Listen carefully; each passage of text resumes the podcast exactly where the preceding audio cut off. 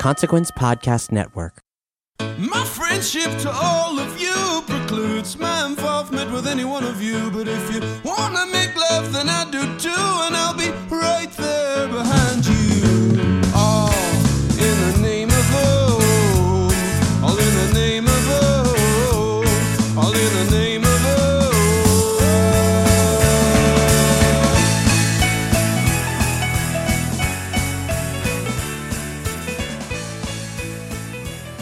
Greetings, constant listeners, and welcome yet again to the Losers Club, a Stephen King podcast from Consequence of Sound. We are here for a very, very special episode, and I would say an unexpected episode before our findings. Would we all agree on that? Absolutely. Absolutely. And before we get to these findings, my name is Justin Gerber, and I am a senior writer at Consequence of Sound, and to my right is. Mackenzie Gerber, a constant contributor to this podcast and um, a friend to everyone here. That's confirmed. And a is brother confirmed. to one person here. Yeah. That's right. And in front of you. Just a friend. Just a friend. So you might say we're friends and family. Yeah. Yeah. Uh, and I am That's cute. Michael Rothman, uh, editor in chief of Consequence of Sound, and and also a constant contributor here at uh, the Losers Club. it's true. I should also mention I'm a constant contributor for the Losers Club yeah. Hmm. as well. Yeah. In front of me, and to your right, Mike, is. Uh, Mel Castle, constant contributor to the Losers Club, Animal Hospital veterinarian's assistant, writer of short stories, wanderer. Mel, of course, their go to when it comes to um, decapitating St. Bernards when they've got rabies. Mm-hmm. That's right. You always ask Mel for the. Okay, that's only happened three times in my career. and only one time in the Stephen King book. Kidding, I've never cut the head off a dog. Please don't think that I did that. Oh, gosh. And I think I just spoiled Cujo for whoever hasn't read it yet, but um, you should read Cujo. It's a lot of fun. Really fun. Woof, woof. Anyway, anyway, we're here for a couple reasons. One, we all love each other. Two, we have an episode every week. Three, is that confirmed too? Three. Wait, Confirmed. You said two reasons. Well, I've got a couple, but I'm going to go one further here. Mel, you have to recap a story from a couple years ago. Mel told a story on Well, this years very. ago, couple this years. happened a couple months ago. I'll tell you what, the years and the months. It feels like a All year. It bleeding feels like together. two years, at least Okay. for me. Mel, a couple months ago, Yes. you told us a story, and we all had a, a big laugh, Mm-hmm. maybe at somebody's expense, and we felt kind of bad. right. Uh, wait, I should say we feel kind of bad now. But before we get to that point, Mike, Mike, did you want to say something? Yeah, I was going to say this actually happened after a Losers Club outing. Uh, which, that's right. We went to a flat top grill. Yes, which which Oh. started uh, that whole loser club meeting started out of a question I asked. Uh, I guess a week in which we I posed a question. I said, if you had to live on one chain restaurant Mm-hmm. and you had to go there every day for the rest of your life, where would you go? And you had said Chick Fil A. I think it was Chick Fil A, probably. Yeah. Um, That's a terrible answer. Yes. I, Not, Oh, I not do that the all greatest time. answer. That's a homophobic, unexciting. Well, like, answer. like I always, like I always say about, my, I tell people I go Chick Fil A. I say I'm not a big fan of the food, but I love their politics. Totally. But anyway, I, I don't remember what I said. I probably said like something like uh, you know Subway or whatever. Oh yeah, you, you I- gotta tell me for Chick Fil A, and you got Subway over yeah. here. Yeah, eat As fresh. usual, I had the best answer. Yeah, You did. you It It was did. Flat Top Grill. If you want to feel bloated and good, go to Flat Top Grill. By the way, Flat Top Grill, not sponsored Losers Club, but No. we're still we know we're, we're still here. So and we you love know it. it's genuine. So you know it's genuine. But anyway, After Flat Top After Grill. Flat Top Grill, Mel, tell us a little story of an encounter you had with somebody who purported to be a Stephen King fan. Yes, I went to a concert with a friend. The concert was Postmodern Jukebox at the Riviera. It's a band that puts together vintage sounding tunes modified from current pop songs. Mm-hmm. And I had my copy of Pet Cemetery with me because we were working on we were working up to the Pet Cemetery Mm. episodes. So I was carrying this to the coat check because I was gonna I had to check it. I wasn't gonna carry it around during the concert. And the woman who gave me my wristband for alcohol, proving that I was 21, pointed at the book and said, "Oh, Stephen King. I love him. I'm a big fan." And I said, "Oh, what's your favorite book?" Because I love meeting other Stephen King fans out in the world. And she said. Page Master after some hesitation And we all, and we all I'm, we're all eating humble pie now right Yes. because um, Well, we all laughed. didn't think that was right we, th- we were like, well, maybe she meant the Dark Tower. We're trying to think about the syllables, that Syllables, match yeah, up. and I books thought and- I thought maybe she meant the she was just thinking horror things, and I thought she meant the Wishmaster, but no, which, we yeah, were wrong. Which is an Andrew Andrew Divoff Andrew Divoff. series. films by Wes Craven, presented by Wes Right, Craven. right. Mm-hmm. We have to make sure it's abundantly clear. I actually love Andrew Dev- Devoff too. Mm-hmm. I think he was in the movie Toy Soldiers. With, He's great. uh, Sean He's Astin. also great in Lost. Yes, he was. you know who also was in Toy Soldiers? Will Wheaton, who we Our- had on Mm-hmm. our this very buddy. podcast. Yeah, yeah. Terrific guest from a couple months ago. But anyway, it's time for me to get into why we're here tonight. Recording this on a Thursday, the day before Good Friday. This is a good Thursday to us. C- Can we all agree on that? Mm-hmm. Yeah. So, the episode where we mentioned the page master, we had a good laugh at this person's ex- expense. which was mean. Which was mean looking back, especially now. Yeah, it's mean anyway, Because- but like In general, it was mean because she was just trying to make conversation. She's she's giving you bands. She's just trying to be polite. You know, it's very it's a very impersonal situation. So the episode aired. We moved on with our lives. We did the Pet Cemetery episode, and then shortly Episodes. episodes. Good God, three three episodes in a row. That. And then we got a Facebook message uh, shortly after that from a we will protect the last name because it was a direct Facebook. It wasn't a it wasn't a post on our page. It was from a Seth Seth B. You'll say, and he wrote to us. King did have something to do with the movie. He helped Charles Poe create the story. And we didn't know what he was talking about at the time. We were thinking, "Are you talking about Pet Cemetery?" And then blah blah blah. we get a lot of Facebook Um, We do. messages. We do. And, and sometimes there, people listen to episodes behind. You know, people are behind some episodes 'cause people are trying to catch up and everything. So we were like, was he talking about like Christine or something like that? I don't know. So we Googled, you know, Charles Pogue. And we went through his page and we went through some things and we found out that he did the treatment for the page master. And here we go, buckle in, everybody. So further research showed that Pogue and King, they're both big baseball fans. We know that King loves the Red Sox. That's right. Uh, Pogue is from Cincinnati, and he's a huge Reds fan. And their relationship began at a workshop in the 70s. And this is during the big Reds, Red Sox World Series, the big Carlton Fisk, you know, stay fair, stay fair. And they would, fr- they would correspond frequently throughout the decade as the, red, as the big Red Machine marched on and the, and the Red Sox did not. And finally, in the early 80s, they decided to collaborate on a animated movie. Now, tell us if it sounds familiar. A couple years later, Stephen King and George Romero did Creep Show. Creepshow, which was a mixture of animated and some live action. A lot of action. A lot of live Intercut. action. Com- Comic Yeah, I love book that. driven. Yeah. Very comic book driven. Unfortunately, King at this point was writing, you know, roughly four to five books a year. so they, um, the partnership kind of ran up. But here's what they were working on for a while. They they agreed that the story would follow a young boy who would be able to traverse through different worlds in search of a magic potion to help save his mother. Does this sound familiar? Without getting into spoilers, that is the plot of The talisman. the talisman. That's right.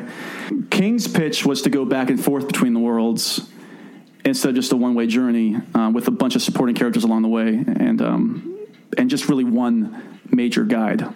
But Pogue's idea was to have the boy go through a library initially and have three guides um, kind of joining him along the way. So there's a back and forth between this and that. Pogue ended up working on a couple Sherlock Holmes im- adaptations, and then King went off with his ideas from this. Um, and I- I'm assuming some of these were probably from Pogue at the time, and ended up collaborating with Peter Straub and did the Talisman. Uh, which we'll be covering in a couple weeks, by the way. So we won't we will not get into too many spoilers with this. We'll just, we'll just talk There's about a lot some of illusions. cross-pollination, so we have definitely. to- We'll- we'll- but we'll keep it spoiler free for the most part. Um, Pogue went on to spend the rest of the 80s writing scripts for movies such as Psycho 3 and most notably David Cronenberg's The Fly. Cronenberg, a couple years earlier, directed King's uh, adaptation of King's A Dead Zone. And it was actually through King that Pogue and Cronenberg met. So this is incredible stuff, obviously, right here. Yeah, that's nuts. Now, come the early 1990s, and Pogue, who had more time after, you know, he did some other movies and some TV stuff, he took the unused and alternate material for his and King's never finished collaboration. Um, obviously, some things that were not in, in- included in the talisman, and created a six page treatment called Library Days. Long story short, writers were hired, a director was hired, cast was found, and the animated movie that King and him had talked about from years earlier with a very similar plot named The Page Master happened. So, long story short, on our end, we are um, eating some apple Sorry, pie. we're sorry. We are sorry. And we are going to go into great detail we, we all re, we all revisited. Some of us revisited, some watched for the first time, The Pagemaster this evening, and we're going to talk about the film. And there is a lot going on that resembles not just the Talisman, but a lot of other King works. Right. And the reason we're doing this now, Justin, is because the idea was pretty formed right around the time. of the talisman Right.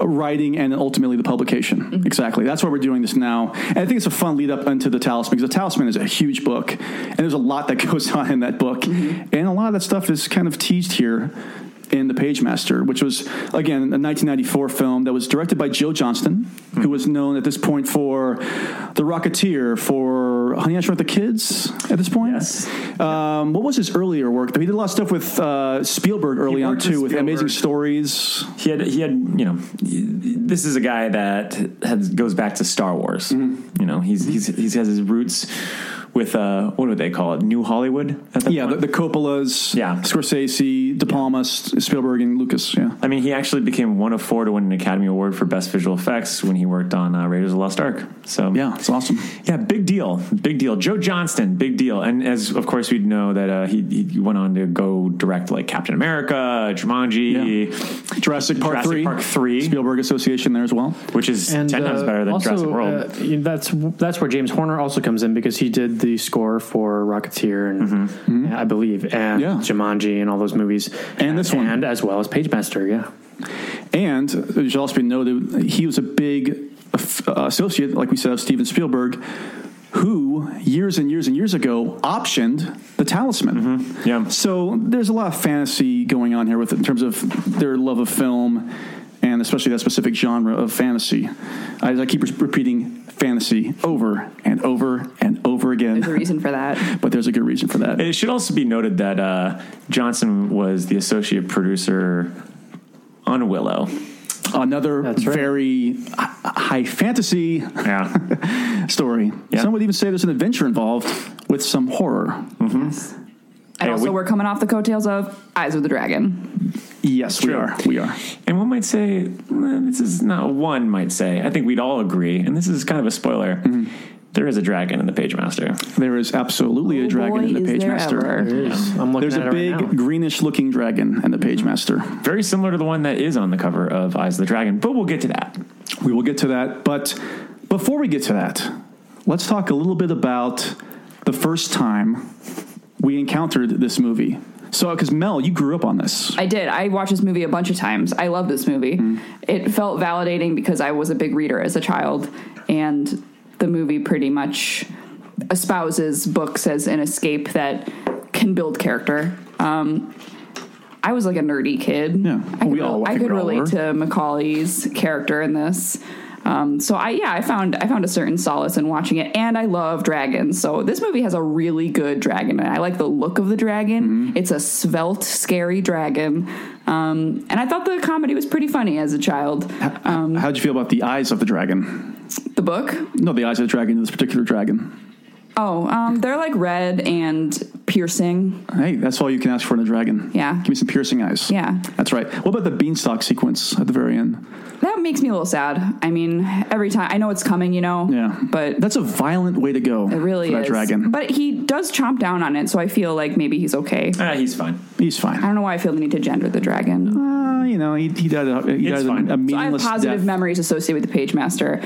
Um, obviously, even more positive now that I know King was such a big part of its development. which makes sense because of course we love that particular film if so much of the, the seeds have to do with again stephen king which is Yeah. incredible now mel i I had never i had never seen this movie until this very evening actually Oh, wow. everybody. and but i will ask you this question mel the only thing i remember about the pagemaster was its affiliation with not only pizza hut but I believe schools back in the 90s, maybe they still have this. They had the Book It program, which was a library associated program. Mm-hmm. Yep. That's right. Mel, do you remember Book It? Did you have Book It? Mm, no. At the time? I, mm. It was a big Florida thing for sure. Maybe it was a Yeah. southeast thing. I'm not sure. Maybe it was a southeast library thing. So So I did, and um, you'd seen this. You said Mac. Yeah, so I watched. I remember I was really sick, and I stayed home from, from school, and you know, my my mother went out and rented a bunch of videos, and this is one of the videos that she rented for me um, to see, to watch because I did not catch it in theaters, and I was really interested in it, in it at the time. I was into fantasy, and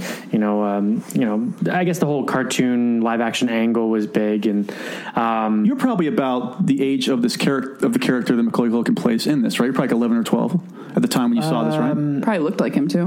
Yeah, yeah, and uh, I, you know, I was a sensitive guy, so I kind of like related to that character in the beginning. You know, when his father's kind of like, eh, he doesn't even want to go into the treehouse and stuff like You, that. you love- you were fearful, is what you're saying. Yeah, so I. Yeah, it's just funny knowing now what we know. It's just kind of crazy. I didn't actually really like the movie when I first saw it. I don't know. I attribute it to just me being really sick that day and uh, just not being able to enjoy Dry anything. heaving during Page Yeah, Master. just just not enjoying anything. But um, it was really kind of fun to watch it through a new lens tonight.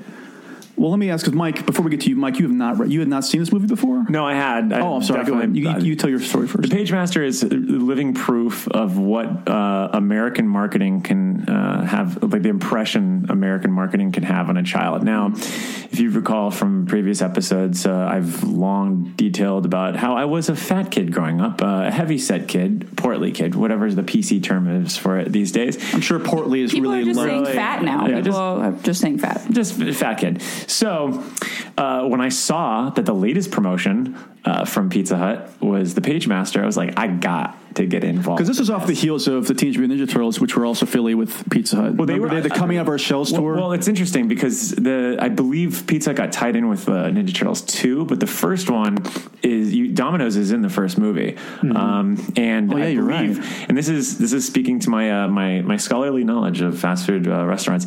The Ninja Turtles actually had a tie in with Burger King for the first movie, um, but anyway, this is part of a time in which Pizza Hut had some great tie-ins. So they would do this, in which they offered like some individual books that you could get, and it tied again into the book it program that you were discussing before with Pizza Hut, which would Right. you know you'd read a bunch of books, you would get a free little mini pizza. For me, it was never enough because it's a small pizza, and I was a big kid. You're So- reading novellas and saying that they were novels. yeah, exactly. I wanted a large pizza, not this little mini thing. Anyway, I remember getting, I remember actually seeing the film finally in like staying at a f- friend's house in St. Petersburg when my mother and I were going on a I don't know tour of different cities of in, in South Florida. I guess we were going to like Orlando and then we decided to stop at St. Petersburg. Isn't that funny? Like, you know, like kids usually at like sleepovers and things like they watch Yeah. like horror movies and like you watch the Page Master. I did. And then who knew the Master of Horror? the had master something to do force with that? behind it. Yeah. So yeah, I, you know, for me it was uh, it was very. Uh, I just remember always being curious about the Page Master because of Pizza Hut, and uh, that's why tonight at our screening. I insisted that we order uh, Pizza Hut in honor of it. Uh, And we also enrolled into the into Chicago's Book It program. yeah, we did. It's thirty year olds. We donated uh, th- into the Book It program with her. It was an option. I was like, this is perfect. So, uh, uh, spoiler alert uh, again, uh, it was not good pizza. Uh, No. This is a reason why we do not order was from. pretty bad. It was some of the worst pizza I've ever had in my life. Do you know what I would have enjoyed eating instead tonight? Jimmy. Flat Top Grill. Flat Top Grill, if you're listening, we would Yeah. love for you to be a sponsor. We, we would promote you with all of the sincerity of our heart. So let me ask the three of you this question then. Yeah. Knowing now that King had his fingerprints on this, right? Do you look back on any books and think, well, of course, of course, this has something to do with Stephen King? Or did it all come tonight? We were watching and we kept saying, holy shit, this is very much like X book or. Or this reference here is absolutely in reference to you know Y book. I think honestly, it wasn't until we started watching it. Yeah, Because- well, because uh, to, to be fair, you probably haven't seen this movie in twenty years. Yeah, I mean, I remember three things: pizza. I remember Mac, you know, Macaulay Culkin, Matt Culkin. Matt Culkin, and I remember uh, the uh, the- Dragon. the dra- well, the dragon, yeah, for sure, and Egg Begley Jr.'s uh, blue jeans. yeah, of course, the mom jeans that he wears. But Mel, you had watched this a lot growing up. So did you retain more of this along the over the years, or did you kind of forget about it? I, I think I remember most clearly the exit sign, the Mm. the pursuit of the glowing exit sign. I think there's clear echoes of Dark Tower quest stuff in there, of Ups the course. doorway. But uh, like I like Mike said, I think this was all kind of coming to a head as we were watching it as adults. I mean, I hadn't seen this movie for years Mm. Yeah. at this point, and you're right though that like watching it, it kind of smacks you in the face. With, And, uh, yeah, As somebody who had never seen it, there were moments where like, that's Eyes of the Dragon. That's the Talisman. That's the Dark Tower. Well, can we can we talk about a couple of the little nods. Well, That's we're, we're for going to King's say that for Dominion. King's Dominion because we're actually going to take this as, in, in the same order as okay, our as our Uh-huh. okay. books. We're going to take the same order as our books. Um, so we've gone over the the introduction of the book. We've given you a little bit of the history, but let's take a moment to talk about the hook. Yes. Don't you see? Don't you see how clear it all is?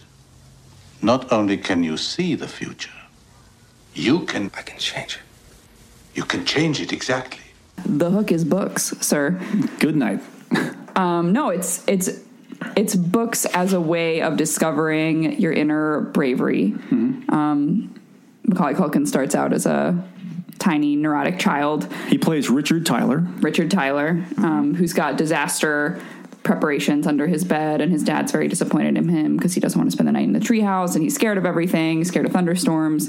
Um, but it's the books that challenge him and real make him realize that he can kind of imagine his way out of different situations um, by literally going into another world.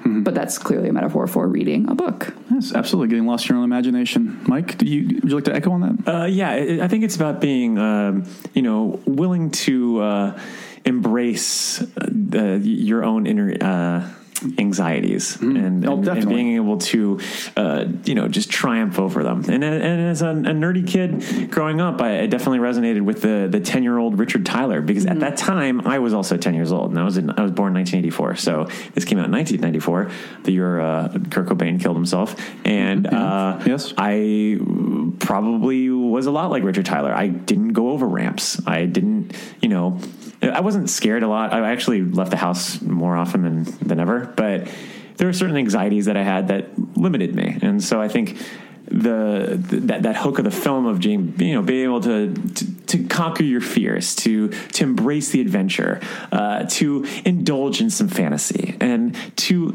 fall in love with the horror of life is uh, is one of the reasons why I think The Page Master is a timeless classic. So when this film came out, had Kurt Cobain already was he already deceased at that time? Yes, Mm-hmm. absolutely, because the So- movie so came you- out in November of 1980. Of the, ah, No, he died in November. no, he died in uh, April of uh, Oh, 94. was it April? Yeah. Oh, yeah, you're right. So that was in seventh grade. So he would not have been able to see. No, the he wouldn't have picture. seen it. No. But Billy Joe Armstrong, who basically took the lead at that point with Green Day, he would have been able to see this movie, and he might have. I feel like uh, I think he he writes probably- about especially children or younger characters in something like the American Idiot story, 21st Yeah. Century Breakdown. You can see a lot of the Richard Tyler character in there. I think Yeah, I think that he totally would have been, uh, you know, eating this up at, at the time. I mean, because they were coming on the scene hot as well. Because that Green Day was like my favorite band at the time, So was Weezer. and E REM, Oh, yeah, definitely. REM as well. that was around the time of Monster. I think 94. Uh, Yeah, but- and there's some monsters in the Page Master as well. Oh, yeah. but there's And something else I very will say- interesting I want to talk about. Yeah, no, though, go sorry, ahead. um, the character Richard Tyler, who is of course played by Mac Culkin. Let's think about that name, Richard Tyler. I just keep hearing uh, Richard Tyson, who's one of my favorite villains in uh, Kindergarten Cop. He's very good. He plays uh, what's his name again? Di- Crisp. Crisp. Crisp. But before we get into Kindergarten Cop next week, why don't you love me? inevitably, uh, the character Richard Tyler. Let's break apart that name. Yeah. Richard. Richard Bachman. Mm-hmm. Right? That's King's pseudonym, right? It's a little homage. Tyler. Tyler Durden. The narrator's um, alter, alter, alter ego from Fight Club. Mm-hmm. Chuck Palahniuk wrote Fight Club a couple years after this movie came out. Is there possible?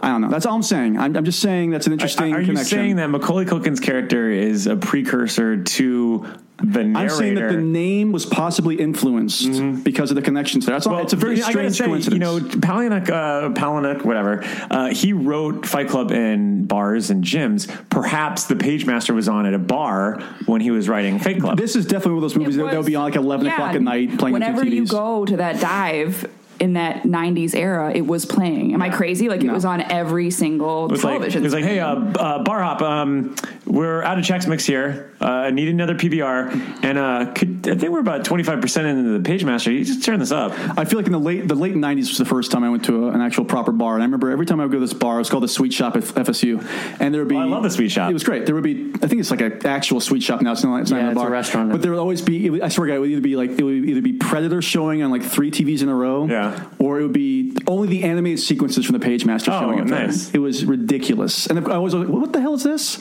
It's the Page Master. I'm like, I never saw it. Blah blah blah blah blah. Who cares? You know. And they're like, here's your turkey.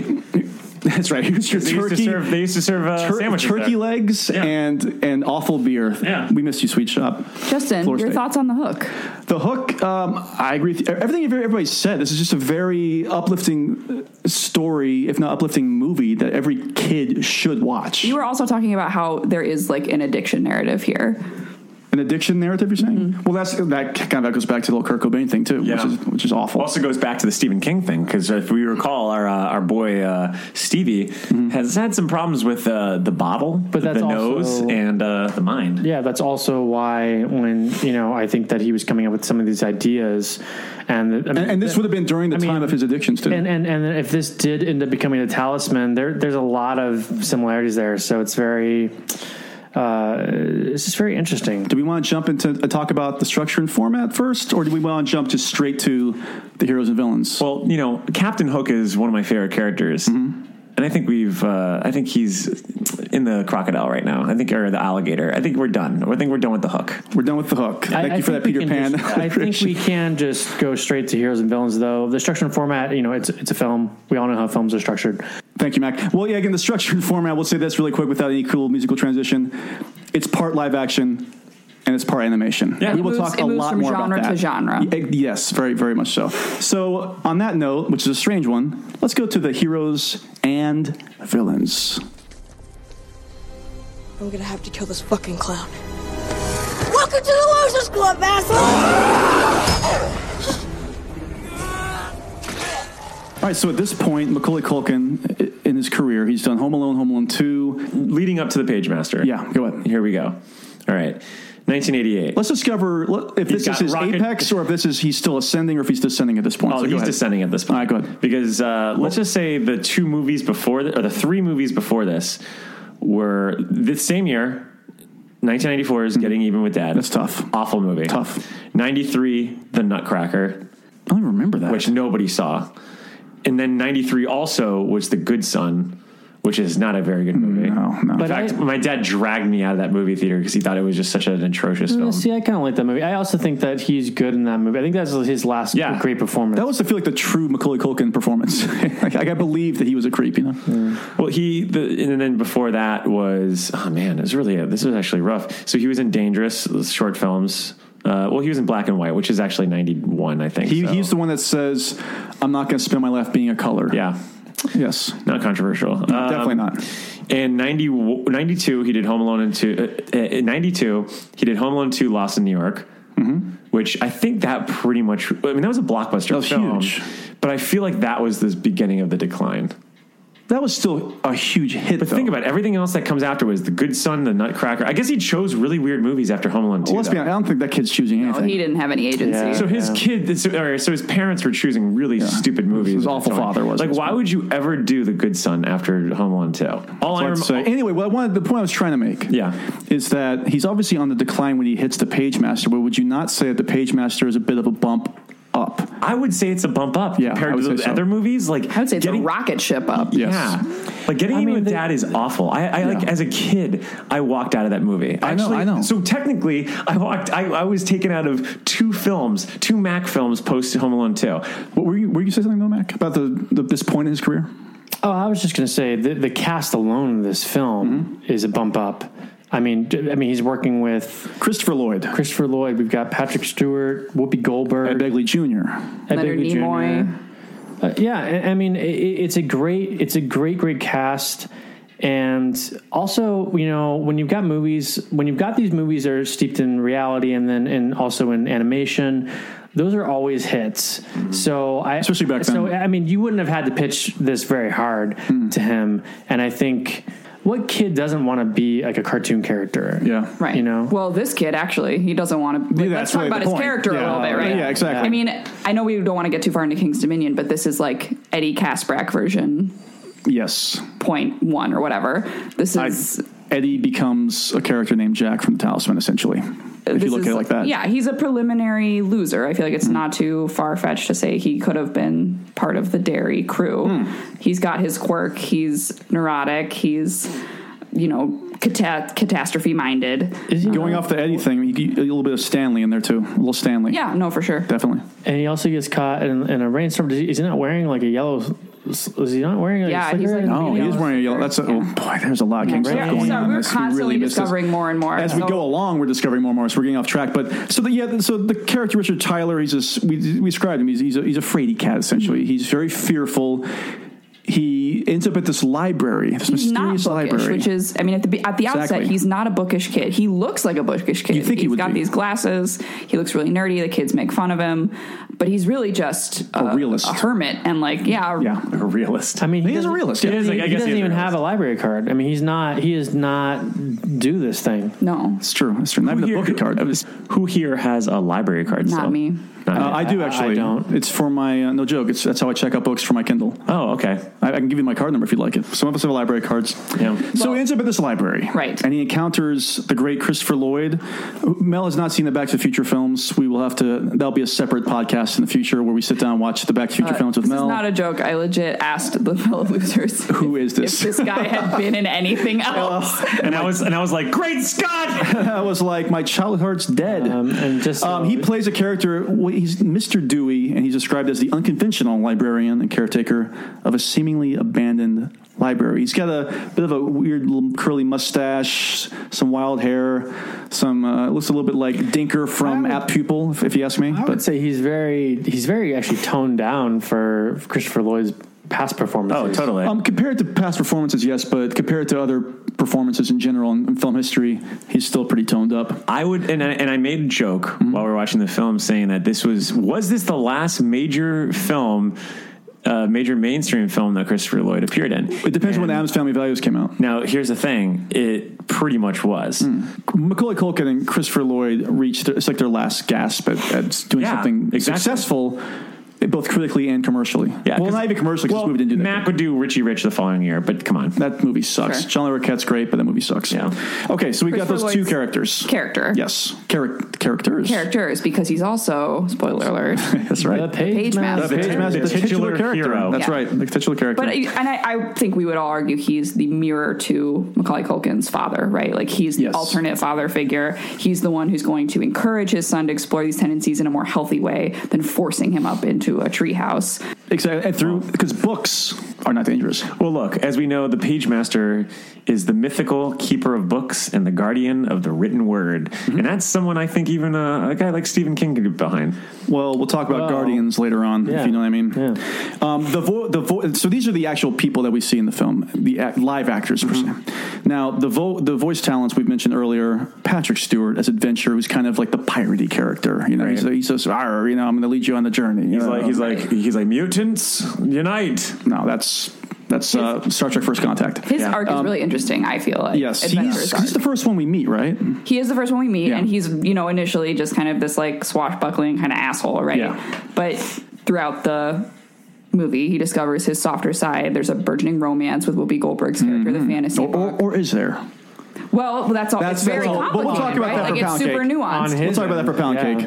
cake. But speaking of fantasy, she is voiced by the great EGOT winner Whoopi Goldberg. Love Whoopi Goldberg, and you know I gotta say, where is Whoopi these days? She's on the View. I know, but where is Whoopi these days? not for Mike. Not for Mike. Not for me. And th- rounding up the rear in the, as, the, as the third genre, as horror, is Frank Welker. Now, Frank Welker is not that well known uh, physically, you would say.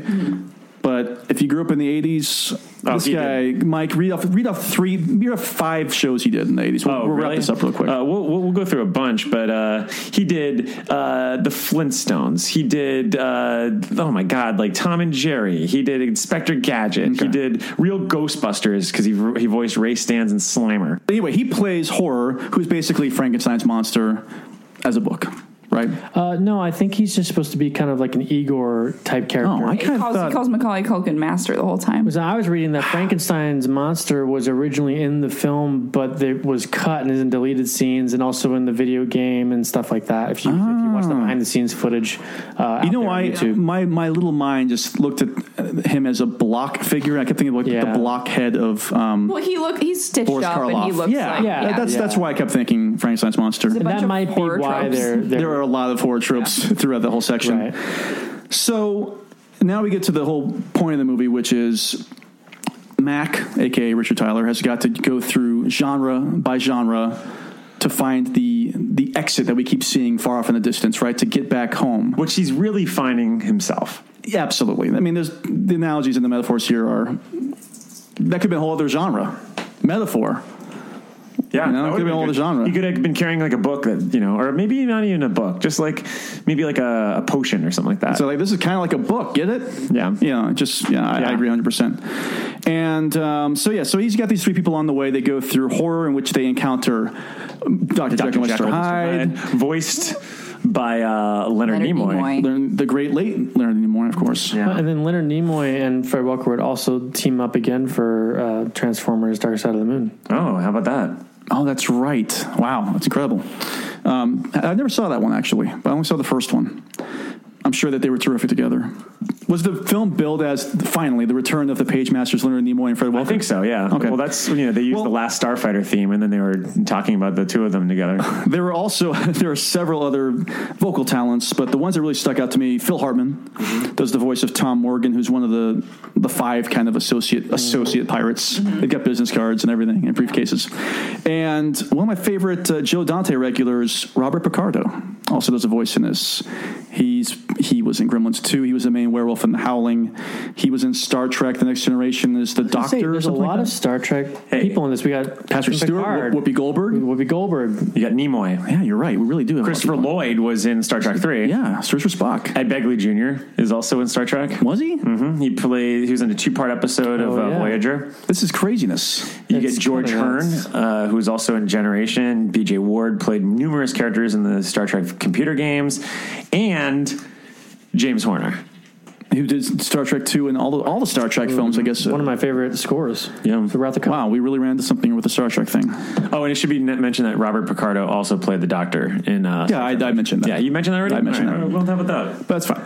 So those are the main characters. Look, it's a lighthearted animation film. This isn't, you know, we're not watching Citizen Kane here. It doesn't mean it can't be a great movie, which I, I do. At the end of the day, think it's one of the better movies of the early '90s.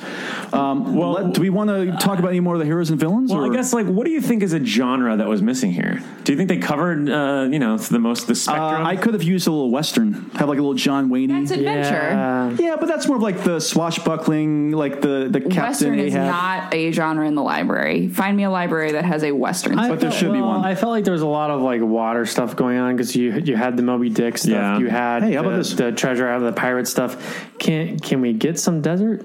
it's a children's movie. Can we get? some- What what about the It sports needs section? to be like uh, 85 minutes. you know, I gotta say, uh, the sports section, the about- film section. Oh, that could be good too. You could, you know, what you could have done is also had uh, the literature section or the fiction section. Ooh, you could have had like Like some some, like you know, some snobby pr- professor from pretentious Florida book. State University. Oh, yeah, yeah, be yeah. like, There is- oh, guess what? Genre doesn't. Ca- that's in genre. Why don't you write All right, genre? all right, Mike's all right. going Mike's- uh, 15 Mike's years strong and Yeah, hating his exactly. professors. Oh, from Florida where's State. your short story? Oh no, you need to write literary. Mike? Would you fiction. get when after these classes? Would you run over to the sweet spot, Florida State, I have would a drink, and have I would some have turkey? a few drinks, and then I would uh, stumble around campus. Listen, I would this is a fight I've been waging for years as well. It's It's not a a, joke. good time to be a writer who self-identifies as a horror writer. it's ridiculous. It's what about mystery? What about thriller? mystery? Ooh, mystery could've mystery been would be a good. good one. Mystery would, would have been a really good. You could one. have like a little Sherlock Holmes hat or something. on it. Chicklet.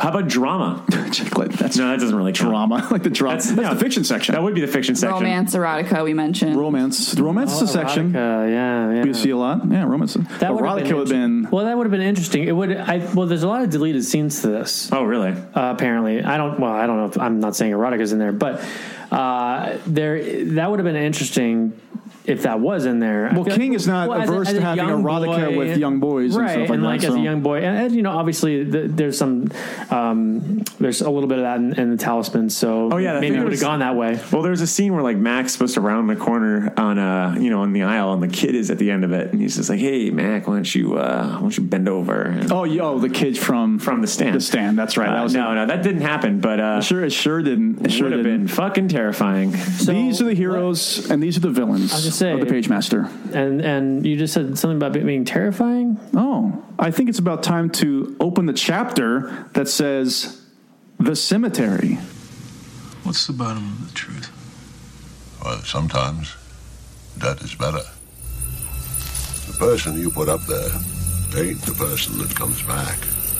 It may look like that person, but it ain't that person. Because whatever lives in the ground beyond that cemetery. Ain't human at all. Now I'll let you kick this off because, I mean, there's obviously the horror section, literally a horror genre section in this, but what about the dragon section at the end? I know you were kind of taken aback by that. No, I'm not scared of the dragon. I love dragons. I thought you were a little frightened of the dragon. Though. You thought, no, no, no. All right, well, I, I misread that the entire time. I'm sorry. terrified of the horror section where he is with Dr. Jekyll and Mr. Hyde. Yeah. That scared the shit out of me as a kid. I still think it's scary. It is To be scary. perfectly I mean, honest. yeah, there's I a- did too. the part where he reveals himself to be Mr. Yes. Hyde. It's like it's right in front of the camera. Like imagine that on the big screen, seeing that on the big screen As like a that. child. Yeah, absolutely. Um, it works. I, and also like I have um, phasalophobia, fear of deep water. So Oh. the Moby Dick. St- I also have megalophobia, fear of very large things.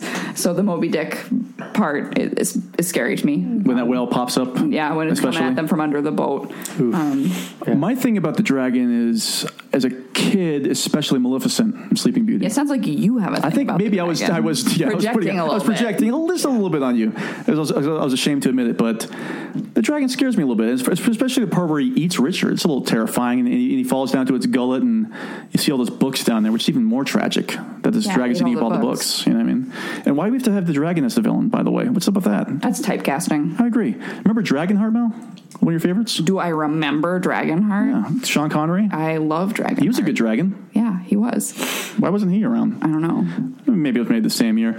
Anyway, the I thought one of horror the section- scarier parts is when uh, you know you Ed Begley Jr. is working on the tree fort, and Yeah, oh, uh, yeah. like Mac is just totally reckless and actually gives his dad a concussion. I think that's really He scary. could have broken his back. He Like, could've falls easily out. broken He his falls out of that treehouse over a, over a ladder. I mean, that's and like that's your Not- dad, you Yeah, know? that's like frightening. that's the Yeah. man who raised you. Yeah, that's the guy who's providing for his family too. Because that, that I gotta say that that mom didn't look like she was going to any office. Um, Well, Ed, I Beg- think- Ed Begley Jr. himself is no stranger to horror. He was in Transylvania 65000 with Jeff Goldblum and Gina And, I Davis mean, in the and, early 80s. and was this pre or post Good Son? this is post Good Son. So he's still got oh, you know he's coming off of that. and He still can't you know what if quite- this is a sequel to Good Son, like an unofficial sequel? like Good Son Two? How about this? Like in the Good Son, when he falls to his spoiler alert, when he falls to his death, maybe he wakes up in the Page Master. Yeah, it could be. Sure. You know? More of a deep seated fear. so this is uh, so again this is kind of like like King. Like this is a little bit like you know um, like Jake. In the, at the way station, instead we have Rich waking up in, in his in, bed. in the bed eh, where everything's you know uh, even more a danger Kingian. to him. Yeah, Yeah. even more Kingian. I, would- another I was going to test. say like the you know very real fear is the bullies, right? I mean, we've got echoes of Bowers there. We've got Oh, absolutely. Totally. Buddy Repperton. Was that, that Oh, one absolutely. bully, the first bully that shows up, says something to him really yeah. mean? He goes, uh, "Where you going, Tyler? The moon." yeah, like that's a that's a very like 1950s kind of remark too. It's harsh. like the greasers. You know? It's, it's just, it's, it's messed up. It's messed up. Kids are really cruel to each other. I mean, I agree. we've all been there. But for the most part, there's some horrific elements in this film. It's still a family film. And at the- What's it rated? PG, right? PG. It's- I think it's G. Really? It's got to be No. PG. I think They it- say Helen or something like that, don't they? At one They point, say, a well, they quote dragon. Moby Dick. He says the damned whale or something like that. But that Oh. Doctor that Doctor Jekyll Mr Hyde section alone, I feel like should be PG. Well, that part fantasy does say, "Let's get the fuck out of here." That's She does. no, She that does is- say that. Well, they, they're allowed to say it once. They already say- that's right. It was the Jo- it was before Johnny Be Good. That's right. Um, It's uh, it's, What- what was it rated, it's Mike? G in Australia. Well, and they're very United lenient. States- That's where yeah, all the it's criminals G, went It's a in G Australia, movie. by Yeah, the it's a way. G movie. it's rated G. Yeah, so is Jaws. no, Jaws Jaws is is PG. PG. Oh, so Jaws And that was is also PG, in come the on. Okay. 70s. Well, you rip Robert Shaw in half in Jaws. That's PG. That doesn't happen here. So this makes sense to be G. But there were also some some Jaws illusions in this when the sharks are circling the boat. Mm. Oh yeah. Well, there's, you know, had they left in some of the scenes where Adventure is just like, suck my big fat one, up here," no, just that's not going to happen. No, I, I'm just saying, like, He has an eye patch, Nothing folks. happens in this movie. There's literally nothing uh, like dangerous that happens. You know, the, the scariest thing. Nothing dangerous happens. Well, What are you he talking gets about? eaten by the Constantly whale. in He almost gets peril. buried alive by the pirates. He gets All right, eaten by no, a it doesn't whale. He count gets 'cause he's chased animated. after. Scariest It doesn't matter He because gets he's- swallowed by a dragon. Scariest Everyone calm thing down. about We're this- yelling at each other. Oh, Let's he's just only take laying. a second. he's, he's just laying there in the library. Look, the scariest thing about Having a this, mild the concussion. scariest But Oh, we thing don't know about that. this is that Mike barely remembers that this was he's in constant peril the entire movie. Yes, but Exactly. then, all right. I'm just saying. Th- th- at one point, Mac just gonna be like, "Man, these fucking places suck." Like he doesn't say anything like that. There's no part where like fantasy and adventure start. Like, Yes, but Mike, you at know, the having very end, sex. it's pretty much revealed that maybe he did go on this adventure. So sp- Okay, I'm saying uh, in terms of to not be a G-rated film, it totally makes sense to be. you know, a I'm G-rated just saying in terms of the challenge language and the peril. Let me challenge that. If if I think that I, I there is no word process, processor of the god here, so I think we can jump straight to a big slice of pound cake. After all you've been taught, Everyone in bad mama, everything in the sin. come to your closet and pray, ask to be forgiven. He's a nice boy, mom. You like him. You really like him, mom. There are some very strange sexual things that happen in this, which I This think is your merits a argument PG. for PG, It maybe merits even a PG. PG-13. Yeah, yeah, absolutely. Um, did, you guys had wrote down some notes. Oh during this yeah, thing? there's the great um, part where Patrick Stewart is about to go off to challenge the dragon Mm-hmm. and finds the uh, wherewithal to grab and smooch Whoopi Goldberg's character. So we've got books visibly kissing on screen Mm-hmm. with lips on their spines.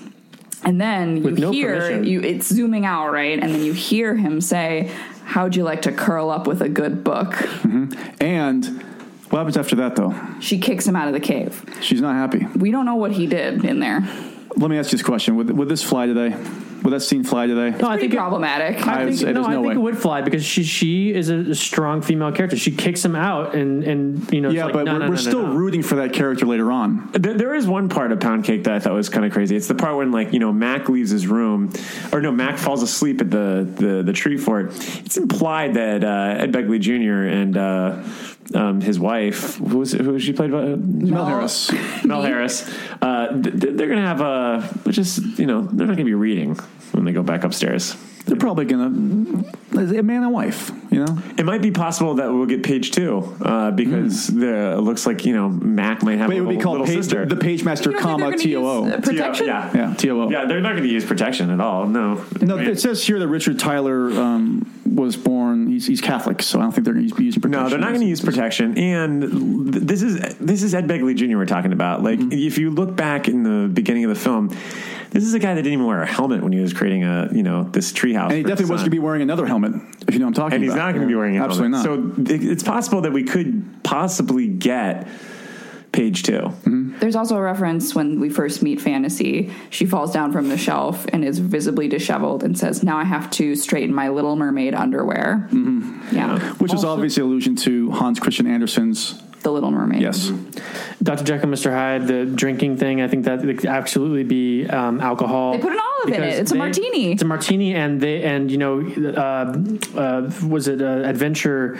Uh, almost drinks it, and it almost kills him. And I think they're trying to say something with that. Like none of the none of the young characters or the books actually drink the potion, and the only one that does turns into a monster. No, that's a good point, man. And I you know think what's- that that was probably something that was brought in by King early on in the stages. Again, part of Like the idea addiction of that narrative. Addiction, character. yeah, it's true. Um, The- which the- I- there's also an addiction to um, to being a pedophile, um, whi- which uh, Christopher Lloyd's character, uh, the librarian, Hmm. There was some is suggestion of coming that. on to Mac here, uh, a young Richard. But Tyler. we talked about there's some lingering looks there, which were got a little uncomfortable. touches. Yeah. And, Yeah. and I mean, just, like- and, and vocalizing. I mean, as Mel pointed out, like there is a point where Richard is on the floor and the librarian is standing over him. Mm-hmm. Right. There's something predatory there. And I Definitely. feel like that's the message there is like, you know, not every book is a good book. That's a very good point. And I mean, either, but to go back to the It's like- when he when he like, wakes people up, might not be good people. Well, Oh, I agree with that too. But when he wakes up, and I think Joe Johnson's really smart to have that POV of Mac looking up at the ceiling, and you see him hovering. I think there's something very powerful about that particular image with Joe Johnson, which who you don't really think about as that type of a filmmaker. He's much more of an adventure, action, fantasy type person. but- Yeah, and I, I also think about like when when Mac gets knocked out, and there's the the paint dripping. And, and then it becomes like this rush of paint that you know is pouring down and like yeah. There's a lot I of don't like, like, what is being puberty said overtones. here, you know? It's Yeah, very exactly. It's hormonal. very- yeah. Like, what is this? What's happening to my body? That type Yeah. of thing. I, I- I'd like to know what happened to Mac when he's there, uh, like concussed.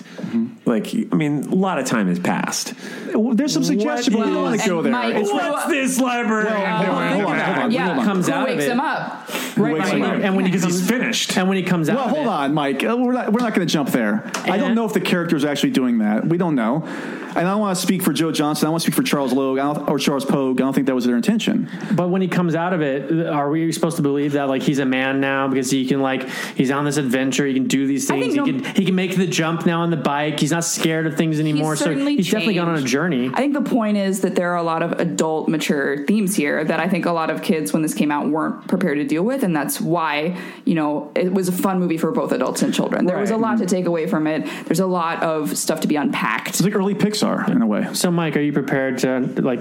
Are you prepared to agree with us that it should be PG? No, I think it still is a G. Uh, you know, implied stuff that you know off of the record, behind the scenes things. im- You know, the What- what are you saying contextual, that type of stuff. Maybe it could be a PG, but the actual surface, you know, the sur- at surface value, it's a G movie. All right. Well, it was rated Yeah. G. There's nothing we can do about it now. There is nothing that you can do about it. It's been All right. over twenty something years, twenty four Well, years. 24 years ex- to be exact. Um, well, let's get to a, a section that is going to that blew our minds, and maybe will blow yours. It's a section we like to call King's Dominion. There's another world out there. I know there is. There are two direct nods um, to King himself in this. Yes, uh, Mike. Mel, do you want to? And we'll post uh, we'll post some screenshots of of these because Justin was prepared. I was blown away. Um, Blown away. when he's in the horror section, the horror world, he's running up the stairs of the tower that's kind of like Jekyll and Hyde's dungeon. The tower? Hmm. And sure. There's actually multiple towers Yes, in this. there are. We'll get Yeah, to there are that. Um, Many worlds. yeah, multiple worlds. The tower is lined with books. There's books are a constant in the uh, in the world of books. And two of the books that we see in the horror section, um, we see featured prominently because the titles are very visible. Prominently. Mm-hmm. The first one is The Shining. The second one is Mac. Salem's Lot. and we were just like, wait, wait, push pause, push pause, push pause. Yeah, I mean, and again, you'll see these um, when this is posted. That was really, really weird. Uh, Uh, to me, it it seemed like okay, well, you know, the, clearly they're still friends. They just went separate ways. You know, they they they must have known about his the collaboration early. Yeah, this on. was not a situation. We, we, we did, when we did the Body Stand By Me episode, we talked about how that one particular author claimed that King ripped him off. This is not that here. It's not that. This is still a friendly collaboration. Uh, Let me take my ideas, you take some of our ideas together, and, and you do your own thing. Hey, hey, for There's all no we problem. know, King was there on set. Well, it's very the, well he's could the then. only author of books to be mentioned twice, I think, in the entire movie. Like, there's Yeah. Yes. famous books everywhere. Yeah. He's the only one who gets two nods. I think that means a lot. So, yeah, that's an incredible So moment that's- there. We yeah. took screen. Ca- we'll we'll That's have not that Room posted. 237, folks. That's real. That's just legit. And we should also here's a little room 237. The Shining is next to the book Ghost Stories. Now, of course, the book Ghost Story was written by Peter Straub, who co-wrote. The Talisman, With- Stephen King. Thank you very much. That's all I'm saying. That's a So very wait. strange thing. No, wait, Justin, you wrote. Now we were kind of rattling these off during the movie. Oh, I got a but lot. You wrote a bunch of uh, King's Dominion down, and I did. Do you want to let us know some of that? Uh, well, first of all, the, the, the child, the protagonist, is roughly the same age as, again, no major spoilers, but he's roughly the same age as the character Jack Sawyer from The Talisman. That's right. Right? I think that was the launching point here, is having Yeah. a kid go on a journey, essentially, right? Yeah. Mm-hmm. Um, and here's some little things along the way. You, you mentioned this earlier on. Ed, Be- the, Ed Begley Jr. plays the father. He has a metal bucket that's held by a rope dropped on his head, which is very much like Stephen King's first book. Carrie. Carrie, Yes, Very strange, right? very, true. uh, R- Richard Tyler Mack has a cool bike, which is not like the story cycle of the werewolf, but it's like the screenplay based on that, which was written by Stephen King for the movie Silver cycle of the Bullet. werewolf. No, Silver Bullet. Silver bullet. Silver Ball. you that's could right, also Mike. liken that to the, um, Bill's, yeah, Bill's bike. No, Si- uh, High Silver. You're right. High Drake Hill is Silver.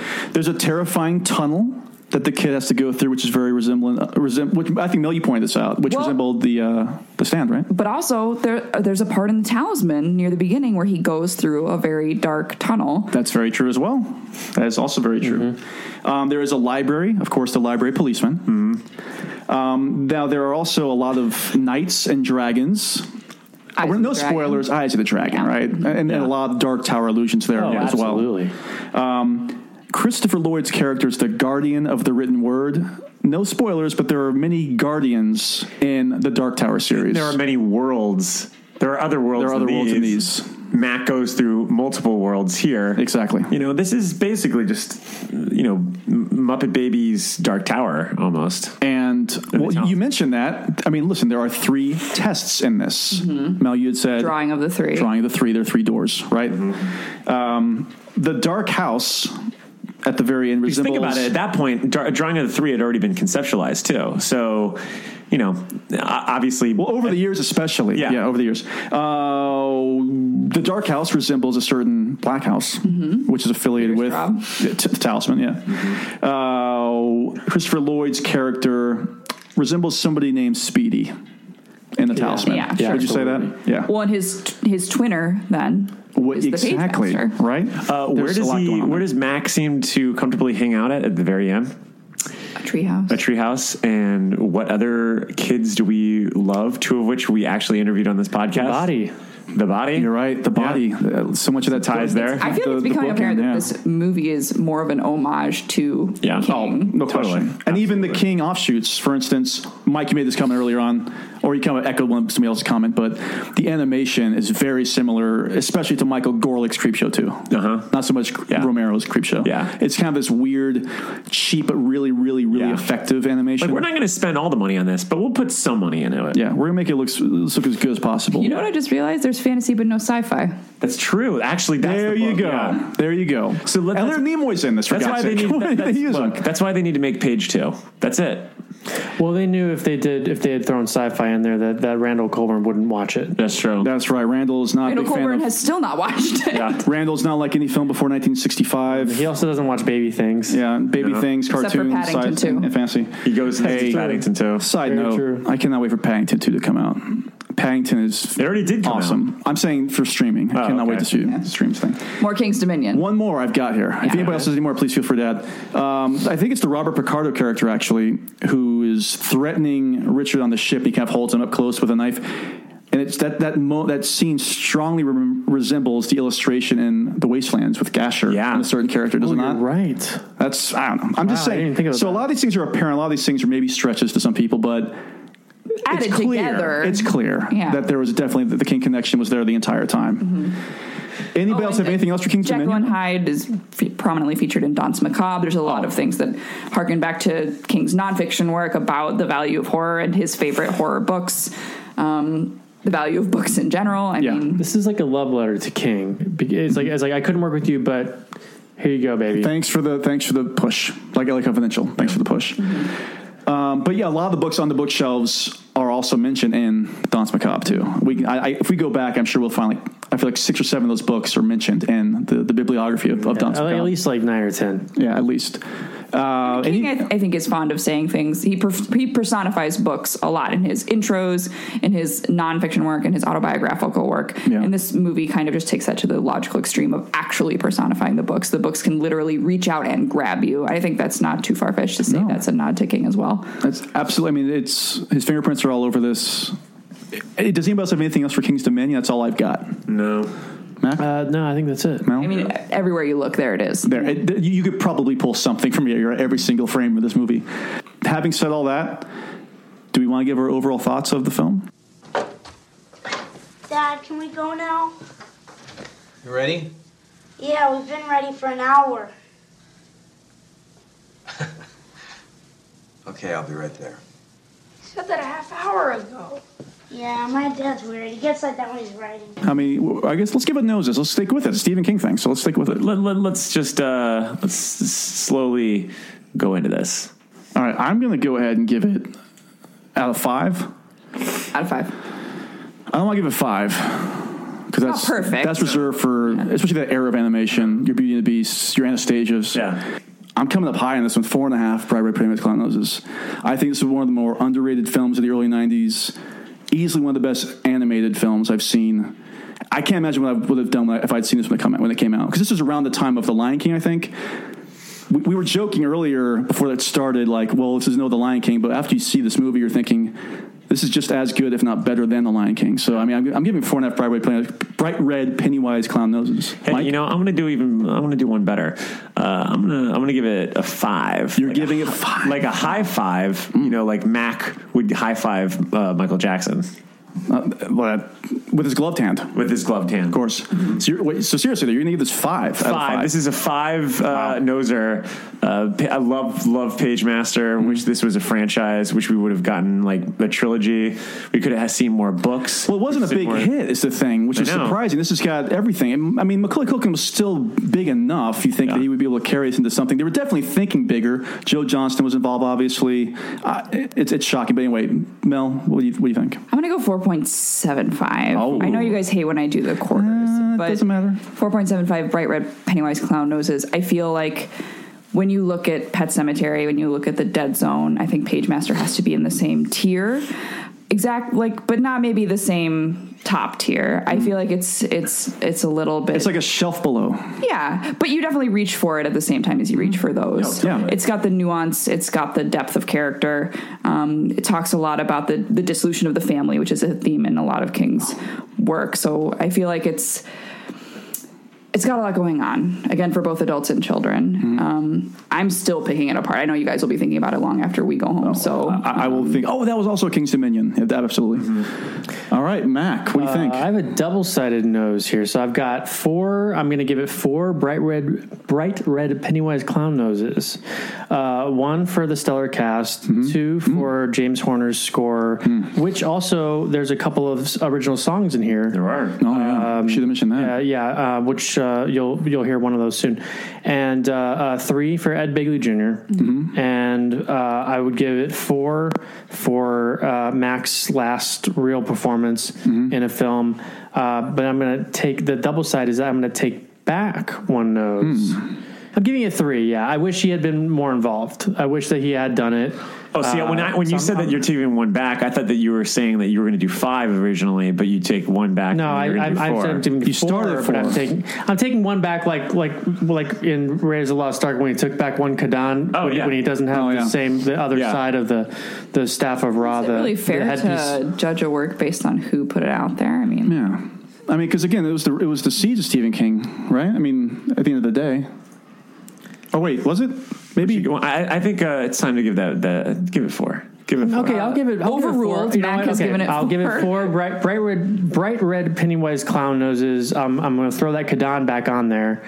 You know, I'm- I, I feel like Indy in the map room, and I'm and now I'm seeing the location of, of the the Well of Souls, and um, it's something's welling up in me right now, and it's love for this movie. Yeah. Uh, it did take me back to when I was sick in '94, and I had to stay home from school. Yeah, you mentioned maybe, that. maybe one uh, dull blue nickel stupid mime toe. Oh Yeah, I'll throw I'll throw a mime toe in there. Uh, absolutely, because you- uh, just like Mac traverses through uh, these stories, uh, maybe maybe maybe we opened up a, little- a little wormhole here too tonight. And Nickel Stupid Like uh, portals, um, uh, worm. 1122. Oh yeah, 63. Oh wow! he yeah. hadn't even written that yet. Only Mm. in a manuscript.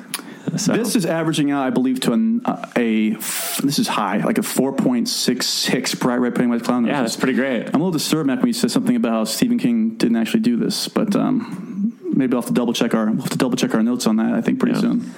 Well, I just meant that you know he like he went on to do Talisman, but he was not able to work on Page Master. Oh, all the way is what you're saying. Like Wow. this That's I what you're wanted. saying. I wish he had. had wish this he was been more his involved. officially, Yes, yeah. if he was his officially, I would have given it another star just because he was involved. Like if it said 100%. Stephen King's The Page Yes. Master. Yes, yes, Yes. Like Stephen King's The Langoliers. Like I would love to see. Like, wouldn't you have loved to see the Page Master poster, but it said Stephen King's Oh, Page totally. Master, I think and it was a Maybe little he bit wanted more it of to a horror succeed without the name, tinged. you know, like on its own merit. Yeah, I mean, it's kind of like if you think about it, the, you know, back in the '80s, by then '94, Stephen King's name uh, wasn't what it Y- was, y- hey, we talked about this. They did not really feature him prominently for all the Shawshank Redemption promotions. and that was '94. and that was 94 as well. So I think Stephen King's uh, film star had waned a bit at this point. But look, I think it's clear to say that we all loved The Page Master. We'd like to once again apologize to that person who was just trying to make conversation with Mel, who was actually onto something The at that true point. loser. The true loser is That's yeah, true. the true loser herself. So, Jay, cheers to her. Yeah. We'll raise our raise our glasses. Raise a Raise your glasses to her. And, and of course, you know, next week, everybody cling here. We're going to be doing another Bag of Bones i- entry. We got some major King news to, to talk about uh, next week, including the Tommy Knockers news. Uh, cheers, Mike. Uh, you got me over there? Okay, good. And then in two weeks, we are going to go with Traveling with Traveling Jack. We get the big one. The Talisman is coming up soon. So if you haven't started reading, read now. Read now. It's almost a thousand pages long, and the font is small. Um, but until then, long, days and April Fools. I got some hot friends. Oh, God, I got some hot friends. Oh, I got some hot friends. Oh, God, I got some hot friends.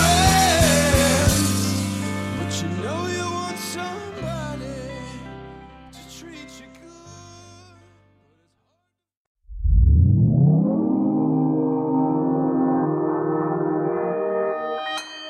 Consequence Podcast Network.